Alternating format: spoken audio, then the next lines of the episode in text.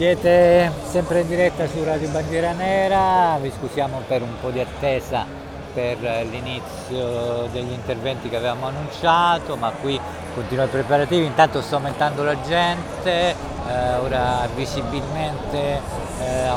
visibilmente aumentate le persone, le bandiere tricolori della tartaruga frecciata e del blocco studentesco qui assiepate in via Napoleone III, nei pressi della sede di Casa Pound Italia. Tra pochissimo potrete vedere anche alcune foto aggiornate della manifestazione sulla pagina Facebook di Casa Pound Italia e sul canale Telegram sempre di Casa Pound Italia, canale Telegram che vi invito caldamente a seguire perché, viste le censure in corso su altri canali come Facebook e Twitter, naturalmente è fondamentale essere anche all'interno del canale Telegram che sta subendo una censura molto minore. Intanto, come potete sentire, stanno iniziando gli interventi, quindi noi rimaniamo in diretta. Questo è Gianluca Iannone.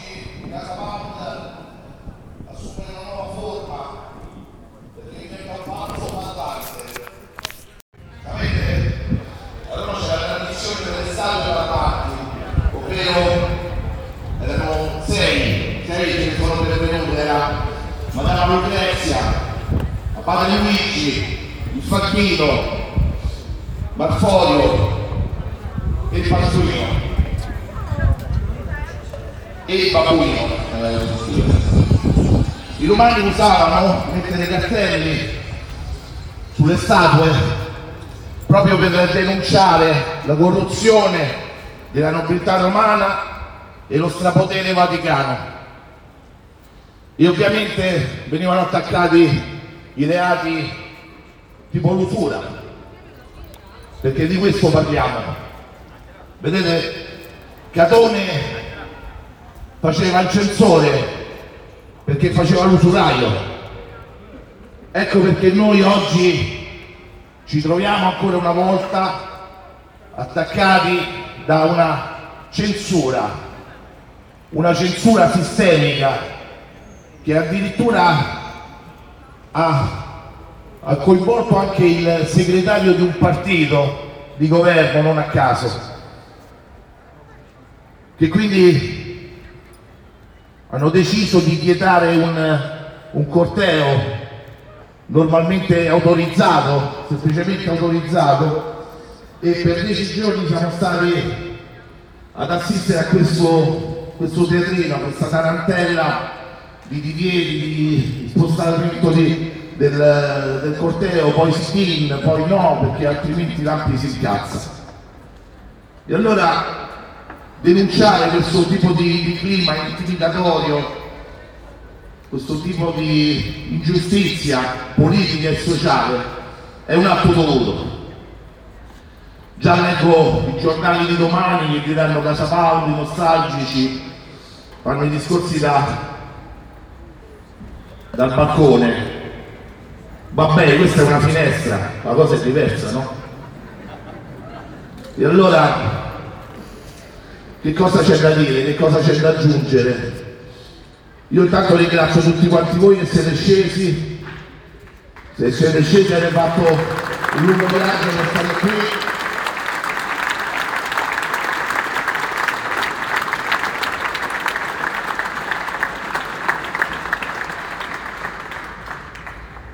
Perché anche voi vedete quello che vediamo, che vedo io, cioè vedete le cose che sono scritte qua sopra e tante altre. La prossima volta occuperemo un grattacielo per fare tutta la lista sicuramente.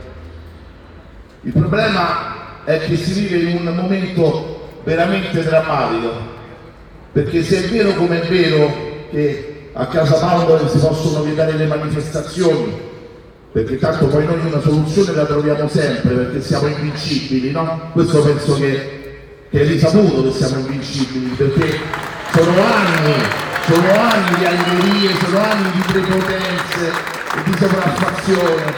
Allora Signore vi dovete mettere l'anima in pace, perché Casa Pound esiste, c'è, sono 20 anni che c'è Casa Pound, quindi non è che ogni volta vi sorprendete. perché queste richieste di censura, di divieti, di scioglimento, di sgomero, in realtà rappresentano un dato di fatto che è sotto gli occhi di tutti, ovvero l'unico movimento in Italia che dice che c'è qualcosa che non va è il movimento della tartaruga frecciata, e su questo penso di non poter essere smentito. E quindi dicevamo, se è diventato quasi abitudine vietare una manifestazione,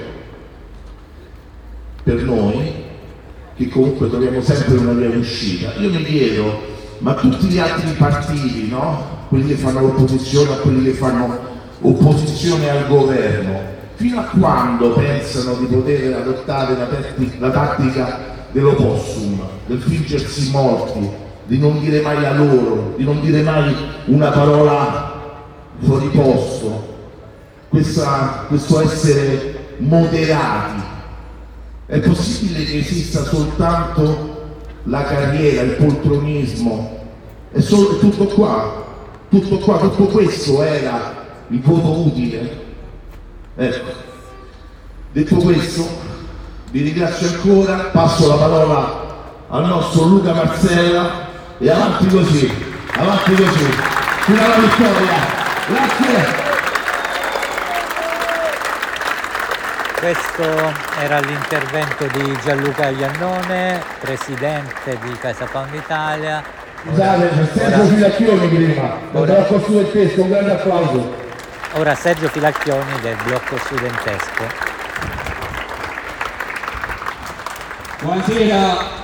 Buonasera a tutti, benvenuti a Roma, benvenuti a Casa Pound, benvenuti a Piena Colonna Terzo, quella che in questo momento, in queste ore, è la via più libera di Roma, perché qui vedo uomini e donne, ragazzi e ragazze che sono venuti a sfidare chilometri e soprattutto a sfidare l'AFA, ma non un'AFA climatica, non una cappa climatica, uno Stato d'AFA, uno Stato che si sta conformando come una cappa che ci opprime, questa cappa creata dalla alleanza, dalla saldatura dell'antifascismo militante, dello Stato, del governo delle banche.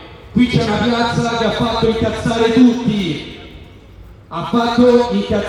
tutti, perché tutti sono complici del governo Draghi, tutti quanti hanno applaudito quando il signor Draghi, il secondo Mario, dopo Monti, si è insediato al governo e ha dettato una linea che non è quella del popolo italiano, non è quella degli interessi nazionali, ma per gli interessi solo nazionali. È venuto qui a svendere, è venuto qui a decostruire una nazione, uno Stato, il lavoro, l'economia, la scuola. E mi fa incazzare che mentre il Partito Democratico pensa ad alzare una cagnara contro l'unico corteo di opposizione da 2 anni a questa parte, ci siano degli studenti che muoiono in alternanza scuola-lavoro.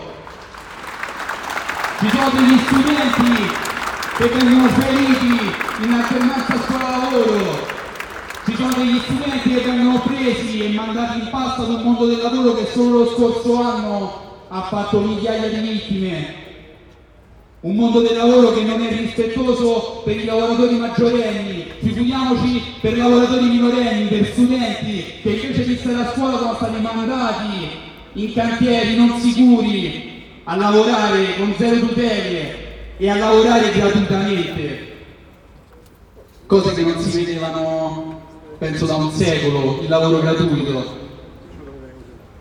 Il tempo dei ragazzi che sono morti in alternanza scuola-lavoro valeva zero, perché venivano pagati zero, se non in un'ostentata formazione, in un'ostentata esperienza che avrebbero dovuto fare sui posti di lavoro. Ma mi chiedo come fa il lavoro che miete migliaia di vittime all'anno a essere un posto adeguato alla scuola, come fa la scuola che è diventata un'istituzione vuota, è diventata un'istituzione nozionistica, è diventata un'istituzione conformista, a creare cittadini consapevoli, a creare cittadini coraggiosi, a creare la classe dirigente di domani, non può. E infatti è arrivato Draghi, perché stranamente quando c'è da colpire la scuola, quando bisogna tagliare i fondi alla scuola, quando bisogna razionare, sono tutti d'accordo, dal centrodestra al centrosinistra, dall'estrema sinistra al centro UDC.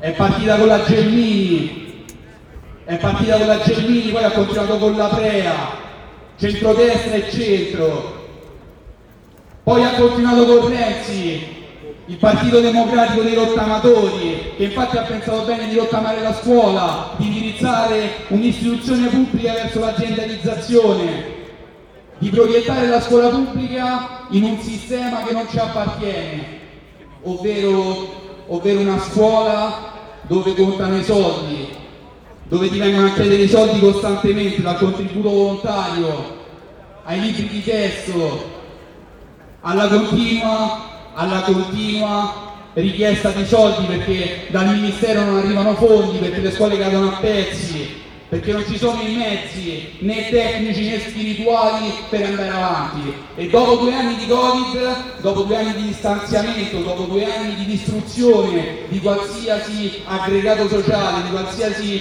socialità all'interno delle scuole, è arrivato il colpo di grazia, è arrivato il nuovo liquidatore. Mentre il PD si lamentava della presenza di Casa Pound a Roma, nel nuovo documento di economia e finanza approvato dal governo, nel silenzio colpevole di tutti quanti, si sono approvati nuovi tagli alla pubblica istruzione, meno 4 miliardi, non spicci, 4 miliardi in meno, mentre i fondi vanno a finanziare cagate come le quote rosa, come i progetti LGBT. Mentre le scuole cadono a pezzi, noi pensiamo bene di tagliare i fondi all'istruzione, perché Draghi sta continuando sulla stessa rotta che era già stata tracciata dai precedenti governi, non si sta discostando di un millimetro. E questo doveva essere il governo dei migliori, questo doveva essere il governo che riportava l'Italia alla quadratura del cerchio. Ebbene no, questo è il governo che lo sta affondando, che sta dando il colpo di grazia. Meno 4 miliardi, entro il 2025 la scuola italiana sarà l'ultimo gradino continentale per spesa pubblica riservata alla scuola. E lo sapete qual è stata la giustificazione? La denatalità. Sul documento è stato scritto nero su bianco che stanno tagliando la scuola perché non ci sono più studenti, perché gli italiani stanno diminuendo, perché gli italiani stanno scomparendo. L'ha detto anche il ministro della pubblica istruzione, Patrizio Bianchi, candidamente, ha detto tra 20 anni risolveremo il problema delle classi pollaio, perché in realtà avremo dei problemi a formare le prime classi, perché non ci saranno più gli studenti, perché non ci saranno più gli italiani. E questo è un problema grave, gravissimo. Ed è gravissimo che questo governo, invece di opporsi, invece di arginare il baratro, ci si stia affrontando mani e piedi e stia accelerando nella distruzione dell'istruzione pubblica della scuola. Quest'anno e negli anni precedenti il Blocco Studentesco ha lanciato 2 motti che sono stati Respira, e quest'anno è stato Infuria, perché pensavamo l'anno scorso che tornare a respirare dopo un anno di gappa, di lockdown, fosse il gesto più rivoluzionario, trovare delle vie d'aria per tornare a respirare ossigeno.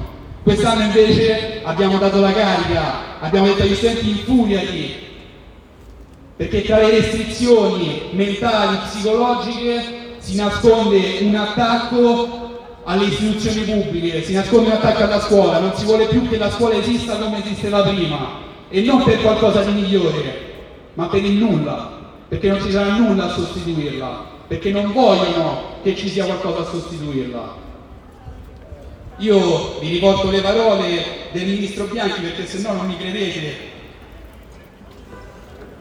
A causa della denatalità, da qui a 20 anni la vera emergenza non saranno le classi pollaio, ma il fatto di non riuscire più a formare le prime.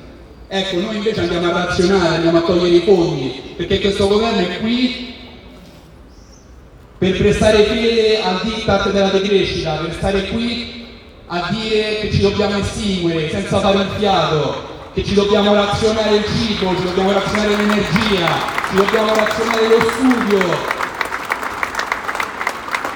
Solo noi ci dobbiamo razionare, solo noi dobbiamo razionare la nostra economia per rispondere ai diktat dell'ambientalismo cretino. Lo sapete quali sono le 5 nazioni a maggiori emissioni di CO2 nell'aria? Neanche una nazione europea: Cina, Giappone, Russia, Stati Uniti.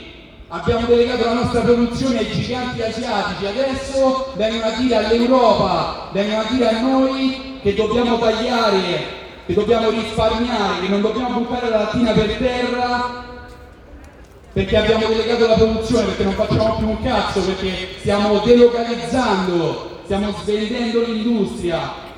E invece di puntare a una ricostruzione rinnovabile, ci tagliamo di più i fondi e ci tagliamo le gambe. Ebbene, questa non è una scuola che ci appartiene. Il Blocco Studentesco è contro questa privatizzazione delle scuole, è contro l'aziendalizzazione, è contro questa tendenza che vuole portare non più le scuole e gli studenti a saper pensare, ma solo a funzionare, solo a essere un ingranaggio, solo un pezzo di carne gettato nella catena di montaggio.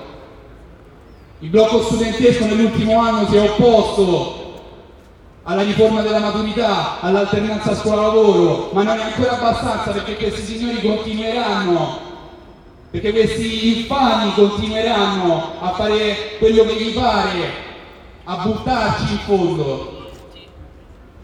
E chiudo, perché sennò mi viene rimproverato di essere troppo lungo. Io non sono qui perché voglio fare promesse, ma perché c'è dell'incertezza nel nostro futuro, ci sono dei forse. Ma Leopardi diceva che il forse è la parola più bella del vocabolario italiano, e lo sapete perché? Perché non conduce a una sola via, ma conduce a più possibilità, conduce all'infinito. Noi non dobbiamo cercare le certezze, non dobbiamo cercare il fatalismo, non dobbiamo accettare ciò che ci è stato scritto nero su bianco in questi documenti, in queste agende. Lì è stato scritto nero su bianco che ci dobbiamo estinguere. Ebbene, noi non lo possiamo accettare. E questa piazza, voi, questo palazzo, si oppone alla disgregazione, attiva un processo inverso, dove c'è disgregazione, dove c'è atomismo, dove c'è divisione. Noi andiamo a portare unità, andiamo a portare aggregazione, andiamo a portare comunità invece dell'immunità, andiamo a portare accelerazione invece di decrescita. Qui noi non siamo abituati ad arrenderci. Questo palazzo è stato fondato, è stato occupato con un atto di coraggio nel 2003. Ed è stato intitolato a un poeta. È l'unico movimento politico che porta il nome di un poeta. Ebbene, qualcuno diceva che ciò che resta lo fondano i poeti, e noi siamo tutti poeti, e non perché scriviamo versi, ma perché agiamo, creiamo, immaginiamo un altro futuro che sia diverso da quello che è già stato scritto.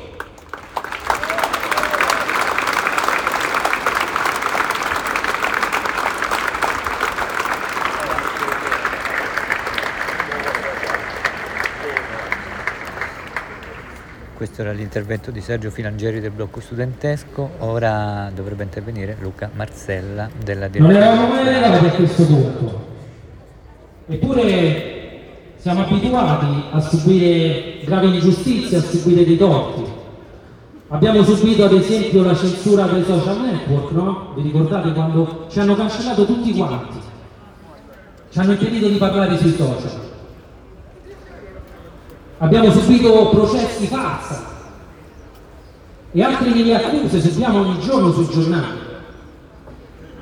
Però nessuno ci aveva mai vietato una manifestazione soltanto per pressioni e volontà politiche, perché questa è la verità, perché le motivazioni che sono presenti su questo divieto che mi hanno gentilmente recapitato a casa le forze dell'ordine, la questura di Roma. Sono una barzelletta che noi possiamo smontare, abbiamo smontato anche pezzo per pezzo, perché la motivazione principale per cui non viene fatto fare un corteo alle centinaia di persone che sono qui è una manifestazione indetta dall'ANPI, e quindi parliamo di 30 cialtroni col fazzoletto rosso al collo che impediscono a noi di sfilare nella nostra città. Questo è accaduto, non so se avete visto, perché hanno anche avuto il coraggio di pubblicare sui loro social la foto del loro servizio d'ordine, non so se l'avete vista. Ecco, sarebbero passate 10 ragazze che stanno qui per farli scappare come conigli, 10 ragazze sarebbero bastate.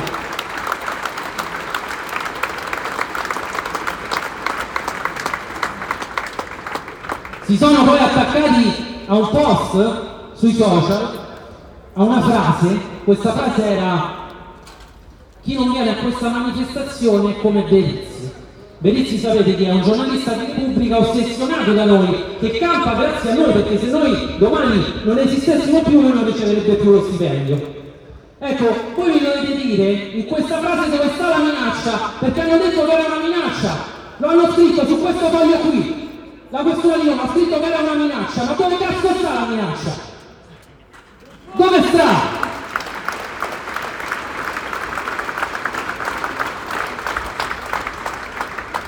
E allora ci verrebbe anche da pensare male, perché ci viene da pensare che in questa città, nella capitale d'Italia, la prefettura e la questura siano al servizio del PD, ascoltino i dettami del PD, obbediscano al PD.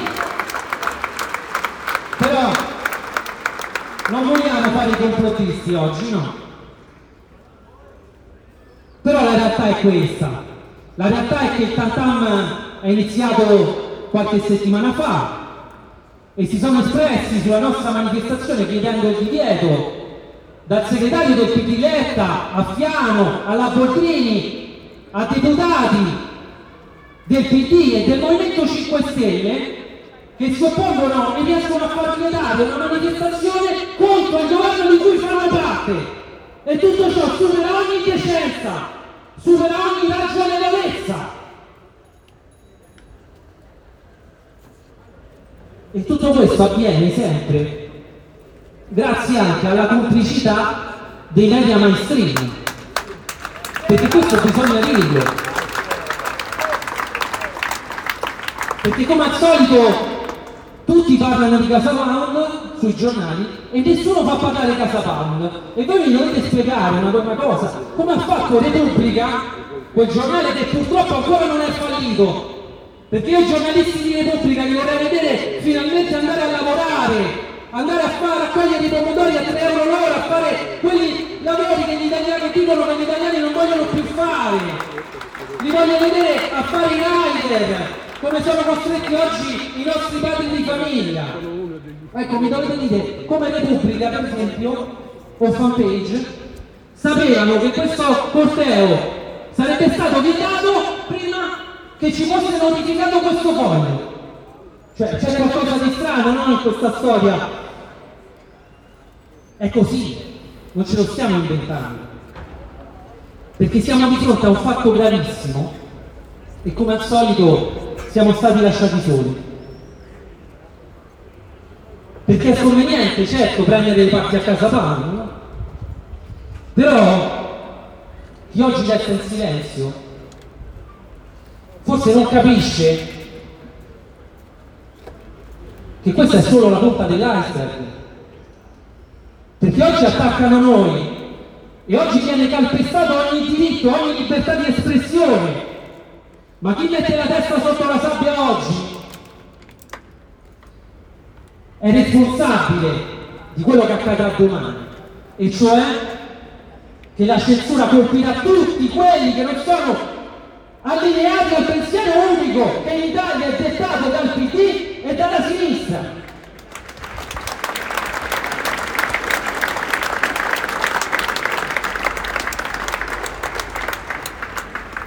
E quindi, cari Salvini e Meloni, continuate pure a farvi i selfie con le torte, con le uova di gallina, con i gattini fuffolosi, perché oggi era in ballo la libertà e voi non avete avuto il coraggio di dire questa parola. E non è un pianisteo, guardate bene, non è un pianisteo il mio, è più che altro un monito, perché noi lo sappiamo bene che la libertà non è un diritto ma è un dovere, che la libertà va conquistata, e oggi noi siamo qui a conquistarcela, siamo qui a rivendicarla, siamo qui a dire che noi non faremo mai un passo indietro, siamo qui a dire che non cederemo mai un metro.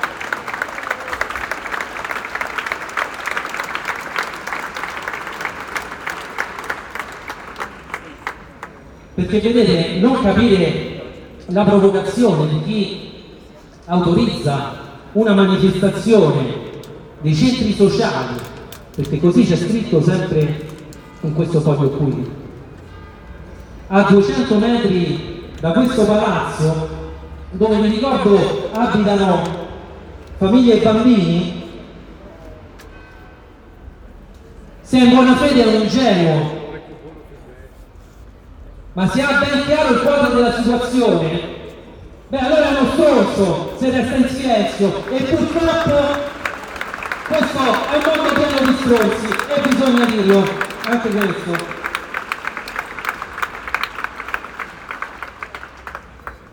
E tuttavia noi oggi abbiamo voluto dimostrare ancora una volta un grande senso di responsabilità, perché avevamo tutti i numeri per sfilare oggi, per andare in corteo, invece abbiamo deciso di rinunciare al corteo. Abbiamo deciso di spostare il sit-in sotto la nostra sede, la piazza Sant'Anna Maggiore, dove ci era stato autorizzato. Però non potevamo accettare questo divieto, non potevamo accettarlo, perché ci sono cose più importanti di un pezzo di carta, anche se firmato da un questore. E allora questo pezzo di carta qui per noi oggi è carta straccia, questo pezzo di carta è carta straccia, che io getto via.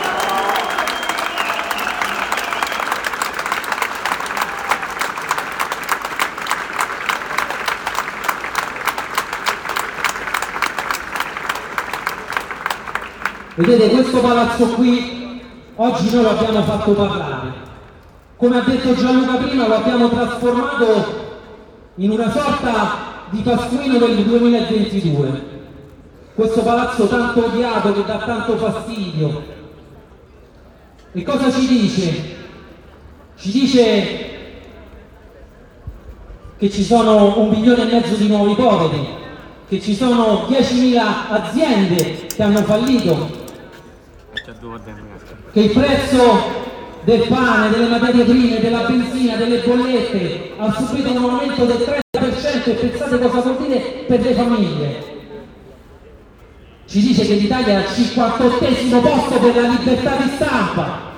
E questo è il governo Draghi, e questo noi abbiamo il dovere di dirlo.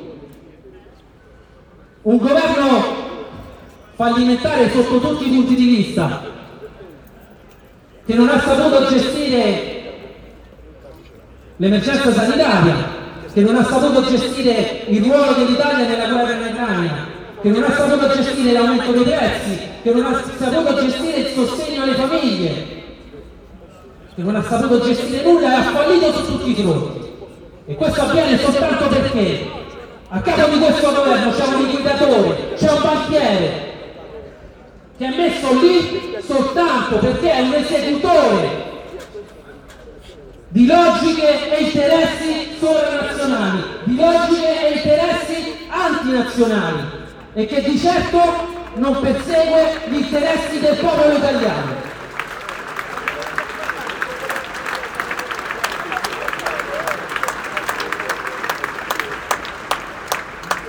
Noi oggi siamo qui contro i ministri di questo governo, in particolare contro Speranza, che è una persona che rasenta la follia, che C'è imposto chiusure, lockdown, folli. L'Italia è stato l'ultimo paese a togliere il Green Pass. Noi ci troviamo oggi in una situazione così delicata, mondiale, con un ministro degli esteri come Di Maio. Come Di Maio!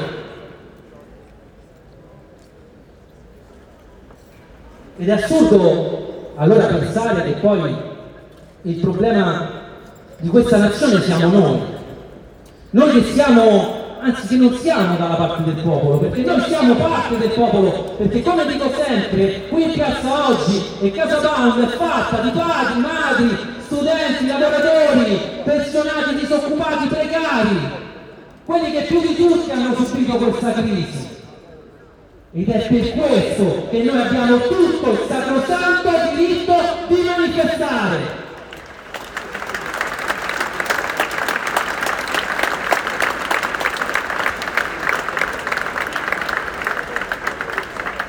Ed è assurdo che il problema dell'Italia appunto siamo noi, o che ad esempio per una settimana non si parla d'altro che degli alpini. Per una settimana il problema dell'Italia sono stati gli alpini perché hanno fatto degli apprezzamenti su alcune donne. Che poi mi chiedo, ora le liste queste donne? Cioè mi chiedo che cosa si sono ottenuti gli alpini per fare questi apprezzamenti. Non lo so, però a parte le battute voglio ribadire una cosa, che noi non siamo qui per cercare voti. Non siamo qui per cercare consensi, per far fotografare la nostra faccia e farla affiggere sui muri alla prossima campagna elettorale. Noi siamo un unico volto, noi siamo un unico uomo, noi siamo un unico cuore che batte una marcia di guerra, perché oggi noi ci sentiamo di stare in guerra.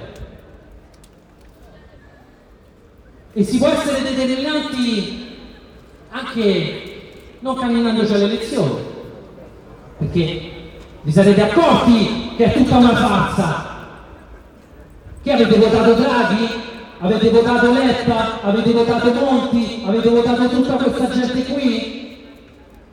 O vi immaginavate mai che la Lega avrebbe governato con il PD, con il Movimento 5 Stelle? Ecco, questa è la verità, però a noi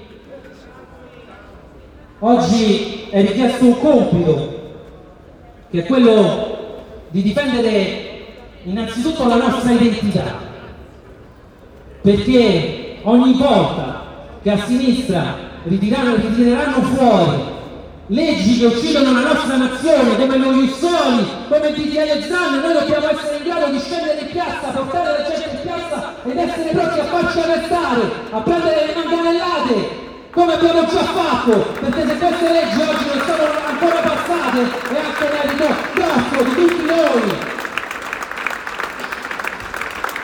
che ci vediamo visti ogni volta. E dobbiamo dimostrare ancora più di questo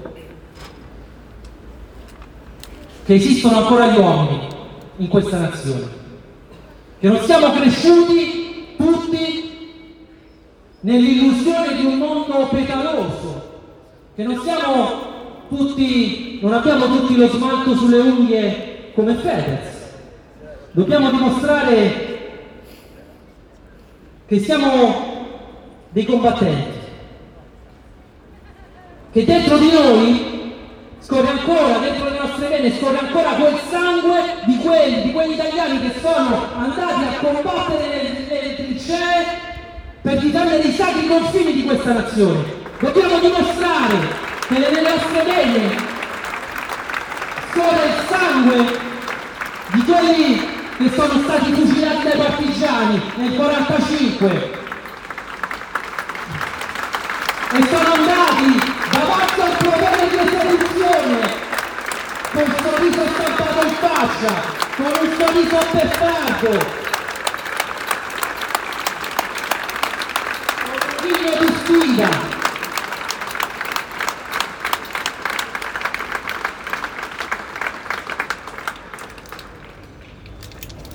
Ed è in questo momento qui che sia come popolo che come un movimento Noi ci ritroviamo sotto assedio, ci ritroviamo circondati, ci ritroviamo sotto attacco, che dobbiamo ritrovare questo riso lì.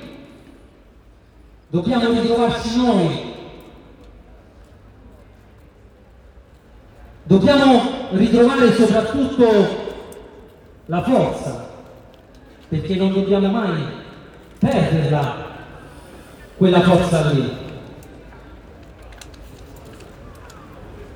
perché sarebbe molto facile, ragazzi, sarebbe molto facile pentirsi, sarebbe molto facile chiedere scusa e dimenticare quello che siamo. Sarebbe molto facile, per esempio, dire che da oggi noi parliamo soltanto di quello che è successo in Italia dal 1981 in poi. Perché magari così potremmo anche essere riabilitati e potremmo anche un giorno poggiare il culo su qualche poltrona. Però sapete cosa vi dico? Che a noi ci piace stare in piedi.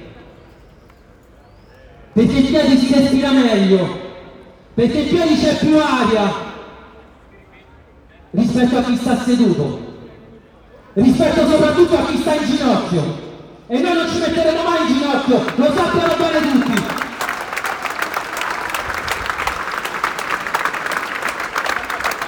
Perché noi non chiederemo mai scusa, perché a me hanno insegnato una cosa, che le nostre scelte si difendono fino all'ultimo respiro.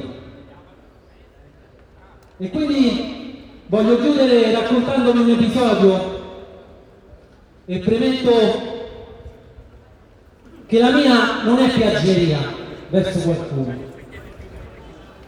è solo per mettervi di fronte a una differenza sostanziale che c'è tra coraggio e dignità, una differenza sostanziale che c'è tra dignità e miseria.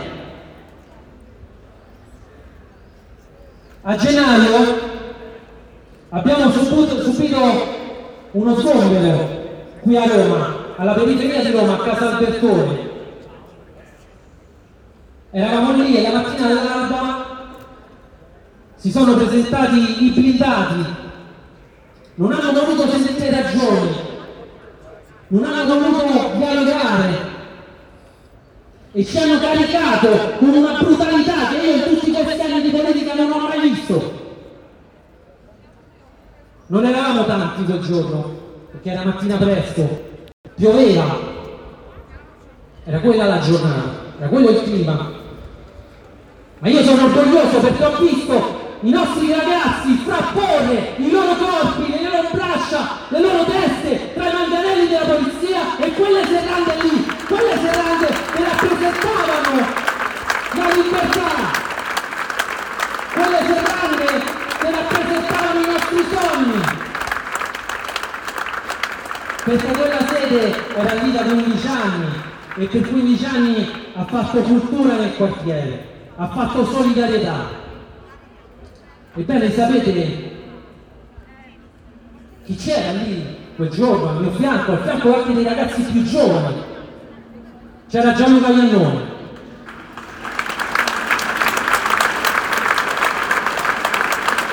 Era lì in prima fila al nostro fianco ed è stato l'ultimo ad andare via, è rimasto lì mentre la polizia cercava di portare via me e un altro ragazzo. È rimasto lì fino all'ultimo.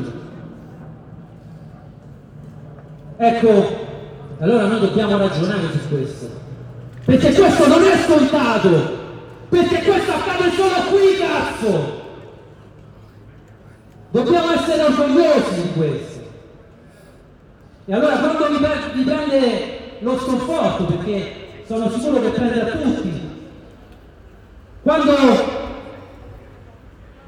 vi sentite terribilmente persi e soli su questo cammino, pensate invece a quanto è bella la nostra vita, anche se è in salita, difficile, piena di ostacoli. Io vi assicuro che la nostra vita vale mille vite degli altri vale mille vite normali, la vita nostra che ci siamo scelti.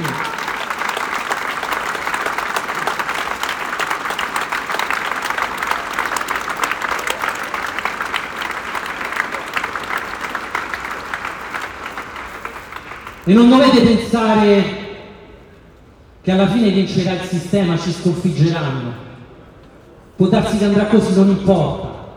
E non dovete soprattutto temere questa solitudine, perché guardiamoci negli occhi, guardate adesso negli occhi, fatelo veramente, guardate adesso negli occhi la persona che avete a fianco in questa piazza che grida libertà. Guardatevi, perché io sono sicuro che negli occhi dell'altro voi riconoscerete voi stessi, riconoscerete soprattutto uno stesso destino comune, che è un destino che ci siamo scelti e che non abbandoneremo mai.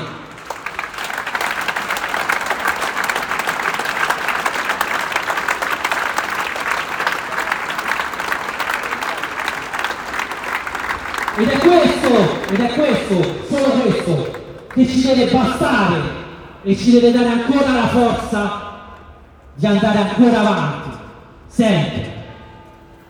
Perché io non lo so come siamo arrivati a questo punto, non lo so come siamo arrivati così in basso, parlo di questa nazione, parlo del nostro popolo massacrato e umiliato, non lo so come ci hanno ridotto così, però so una cosa, so che questa terra, questo suolo sacro, un tempo era calpestato da dei giganti. E so per certo che chi è in piazza oggi a riprendersi la propria libertà è l'unico erede di quei giganti. E loro è di tutto questo, ve lo assicuro, che hanno paura. E fanno bene ad aver paura, perché nessuno, e dico nessuno, potrà mai impedirci di sventolare il tricolore in faccia, in piazza. Perché noi siamo pronti anche al martirio per questa nazione, perché sappiamo bene che ci è concesso tutto, tranne che arrenderci. Viva Casa Pound, viva l'Italia, alla vittoria!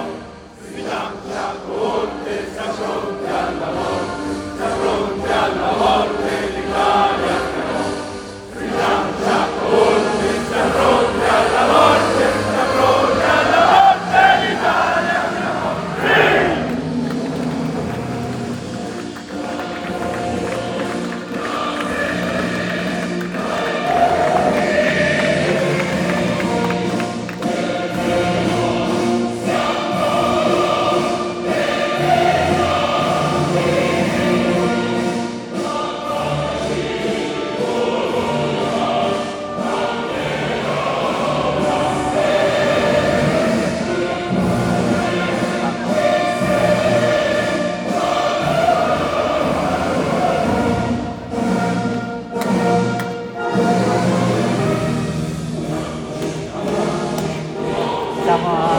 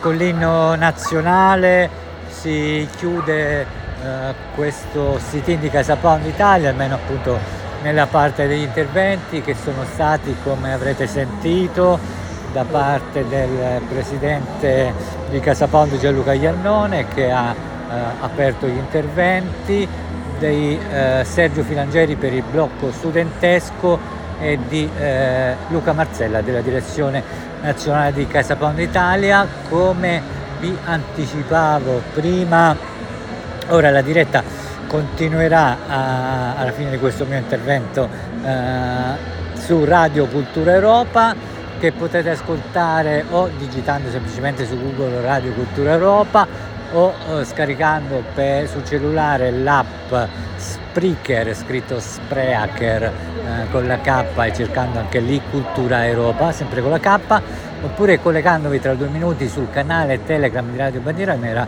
dove vi daremo il link diretto per la diretta di Cultura Europa, dove ci saranno interviste e commenti post manifestazione ai dirigenti di Casa Pound e protagonisti di questo sit-in. Quindi questo è tutto da RBN, grazie per essere stati con noi dalle 15 fino ad ora per questa che poi è stata una tranquilla e bellissima e partecipata festa di popolo. La diretta continua quindi su Radio Cultura Europa. Buon pomeriggio.